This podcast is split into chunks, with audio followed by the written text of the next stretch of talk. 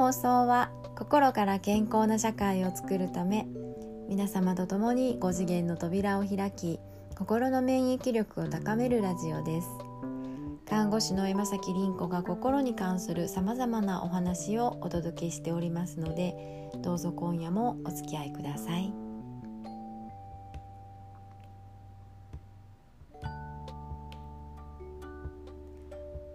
こんばんは、えー、さて今日はですね自己啓発系はもう古いよと。特に女性はという女性にフォーカスしたお話をしたいなと思っております。え皆さん、えっと、情報収集の主流って何でしょうか？まああの大体ね今動画になってるんじゃないかなと思うんですね。YouTube でうんともうなんかスマホなんかだったらもうパケ放題とかでいくらでもまあ聞けるっていうようになってますよね。でその中ででもですね特に人気があるのが人を集めてる再生回数がもうすごいことになってるのが、えっと、子供向け。それからアニマル系。そして、えっと、若者の成功者。が発信しているところ。まあこの辺りにすごくね集まってるんですよね。人気がね。うんまあ有名どころでまあ有名どころしか私知らないんですけど、まあ、堀エモ門だったりとか西野君だったりとか竹花君だったりとかね。と、まあ、社会のことをもっと知りたいとか仲間が欲しいとかもっと金持ちになりたいとかっていう、まあ、成功願望の人たちが、まあ、かなりねそこには集まってる感じなんですが、えー、っと私もまあ自己啓発スクールの講師をしてきたんです。コミュニケーションスクールって自己実現スクールで、えー、結局全てみんな人間関係で世の中ってできててコミュニケーションで成り立ってるので結局結局のところ自己実現で自己啓発スクールなんですね。で今まあ私がこれまでやってきて、まあ、見ていると、まあ、みんなに似たり寄ったりのことを言ってるんですよね。どっかで聞いたことがあること。でうんと同じことを繰り返しねいろんな人が言ってるという感じなんですよね。でその自己啓発系のプログラムを使って今すでに成功している人っていうのはいいんですけどこれからはねちょっとそれでは無理になってくるだろうなっていう予測なんです。なのでね、まあ、YouTube 私はまあよく見てるんですけど見ててちょっとこういう話をしたいなと思ったわけです。でえっとまあ自己啓発系というのはですね詰まるところ何を言ってるかというとこれ引き寄せの法則なんですよ。で私もそうでした。あのサミュエル・スマイルズの自助論ですね。 Self-Help というところから始まったんですよね。でマーフィーの法則だったり成功哲学だったりっていうことが言われそしてまあ結局のところ無意識を信じようと。そしてラスですね。毛様体不活系まあ私もこういうところ散々やってきました。でコロナの、えっと、動画で、えフィルタリングでラスの話はしてますね。でまああのそういうことを言ってるんですが、うんと、この引き寄せがやっぱり一部の人しかどうやらできない大方の人はなんかいまいちなんですよねで信じがたいんですよね。でそれはなぜかというとですねもうあの欲にまみれた状態で非常に苦しい苦しい欲にまみれた状態でいくらビジュアライゼーションしても未来を想像してもあのこれはもう劣位なエネルギーが勝ってしまうんですよね。なのでどうやらいい方向にはあまりいかない引き寄せられないという状況が起こるわけです。まあ、これは、えっと、結局のところね空という概念がないからなんです。そもそも自分というのは空だと空っぽなんだというあのこういう何でもないんだというこの概念が入っていかないからなんですよね知らないからなんですね。でえっと、日本ではですね少しそれが洗練されましてで悟りプラス自己啓発みたいなスクールがちょっと増えてきてますよね。でところがですねここで、えっと、言っていることっていうのはまあ空は言ってるんですが空というのは空っぽであると、えっと、あるっちゃあるしないっちゃないというまあ空っぽの状態なので、えー、苦しみがないつまり悩みから解放される代わりに喜びもないというこういう認識なんですよね。なので結局のところ自己啓発をそこに使って、えっと、ゴリゴリに目標設定をしたりとかアイデンティティをガンガン作ったりとかビジュアライゼーションをやりまくるんですよね。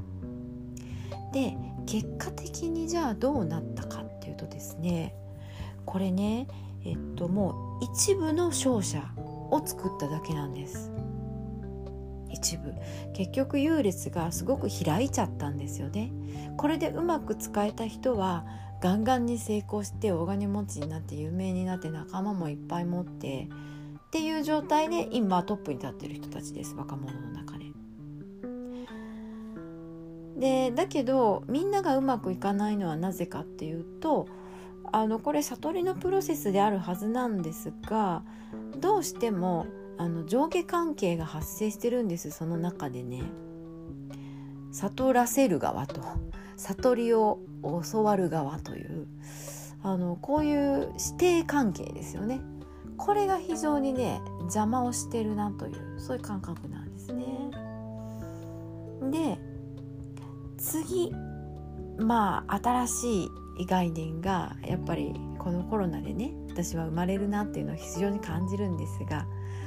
えー、実は、えー、っと3,000年くらい前に、えー、お釈迦様がですね法華経だったり大乗仏教だったりで、えー、っと唱えていることがありましてでそれは空の概念なんですね。空を伝えるんですが説いてるんですが、えー、その空の認識っていうのはこういうものなんです。何もないところに全てある。何もないところに全てある。これが空の正しい認識なんですね。これが分かってきたんですよね。そう非常にまあ難しい本なんでなかなかね一般の人には読めるもんではないんですが、まあ、こういう認識だったということが今広まってきてます。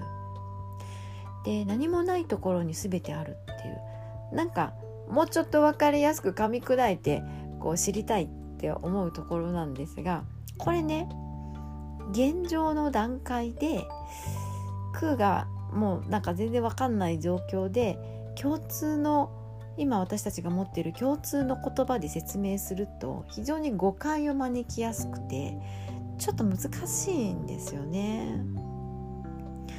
で、まあ、誤解のないようにえっと、したいんですがお願いしたいんですが例えて言うなら一人一人に私の道があるよっていうことなんですよ。誰とも比べる必要のない誰も優位でもないし劣位でもないえっと私らしい道がある。私の生きる道がある。っていうことなんですがこれ私って言ったら途端になんかね自我がポッと出てくるんですよね。私なんだ。っていうなんかよここになんか喜びみたいなものを感じたらそれは違いますね。それは独りよがりになっちゃうんですよね。私の道でも。そうではないんですね。これね道が私を見つけてくれるっていう感じです。だから使命がそもそもあるというか。であの私が道を作るんじゃないんですよ。道が私を見つけてくれる。うん。もう少し言うと星が背中を押してくれる。あるいはそうだな。えっと流れが連れて行ってくれるっていうこういう感覚なんですよね。私の道っていうのは。あの特にその求めなくてもあるというかね空に行くと勝手に。で空の概念が分かんないとこの辺りっていうのはやっぱり分からないうんということなんでえっとこれはねまさにこの日本の文化だと思うんですよね空っていうのはね仏教による。でえっとまあこの日本日本文化があの正しいって言ってるわけではないんです。これから日本の時代が来るんだけれども、えー、日本を取り戻すっていう感じですよね。だから戦争で私たちって完全に消されちゃったので失ってるので、えー、日本を取り戻してそして進化するという感じです。で今までのこの200年という時代はですね地の時代だったんです。地面の字ですね。だからやっぱりこれってあの自分の足で歩いてゴリゴリと,、うん、と物欲であの欲求で自我で、えっと実現していくっていうこれが地の時代だったんです。なので人類はこの200年はもうガンガン戦ってましたよね。とにかく戦争の時代戦いの時代争いの時代でもう人と人が殺し合いそして自然を破壊し、うん、ありとあらゆるものの命を奪って、えー、土地を奪いもうとにかく、えー、人間はあの我が物顔で地球を支配してきたわけです。地球の地を奪ってきたわけです。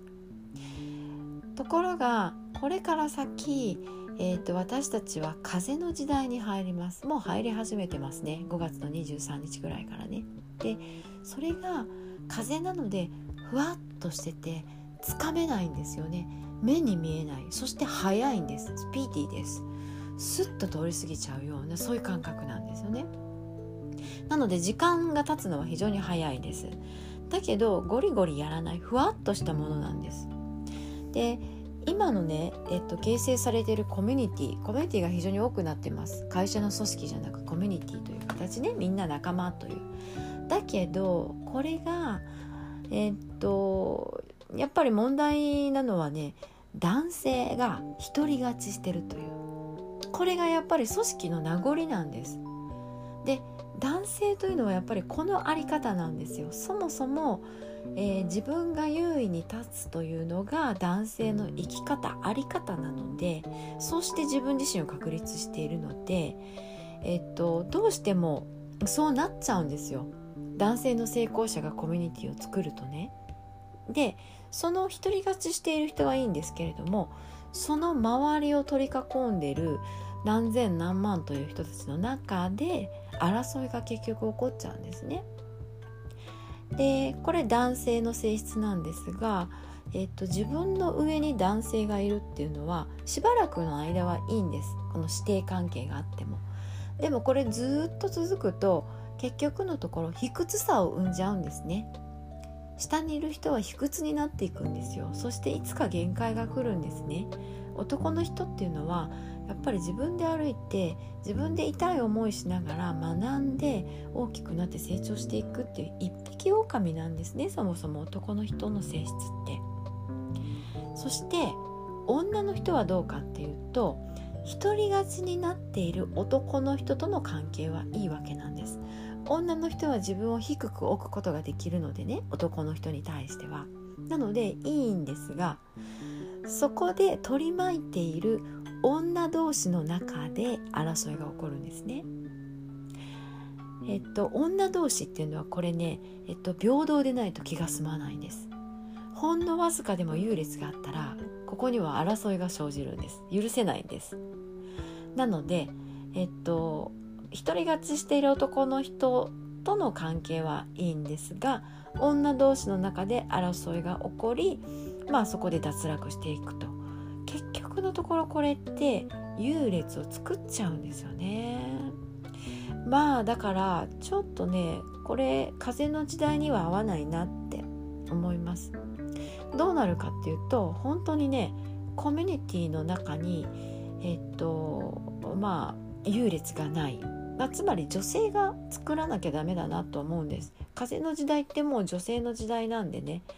あのみんなが本当に仲が良くて楽しくてっていう、うん、争いのない世界なのでこれはおそらくコミュニケーション力とかがねいるようになってきます。多人数のコーチングとかファシリテーションとか。まあ、うん、そうだななんかえっ、ー、とこれ何て言うのかな。うーんとちょっと言葉を忘れたな出てこないな。うーんとゼゼネゼネゼネジェネレーションじゃないなジェネレータジェネラリストですねジェネラリストというこういう力がいるわけですよね。そうですねだけどこれまあねそもそも女性の力なんですよね場を使うとか、えー、統合するとか調和平和バランスを取るとかっていうねこれねあのそもそも女性の性質なんです。で女性はこういう力をねどうやって上げていくか取り戻していくかっていうとこなんですけどこれやっぱりね部屋を掃除するとかなんですよね場をきれいにするあるいは、えっと、自分というこの体も60兆個の細胞が、えっと、コミュニケートして全てがバランスして恒常性維持してるのでやっぱり栄養のバランスを取るとかねあのそういうことなんですよね。で、えっと、身の回りをきれいにするつまり、まあ、洗濯掃除空気あのそういうものをねやっぱり扱って自分を磨いていくっていうあのこの辺りからそういうコミュニケーション力っていうのがあの取り戻していけるのかなっていうふうにね思います。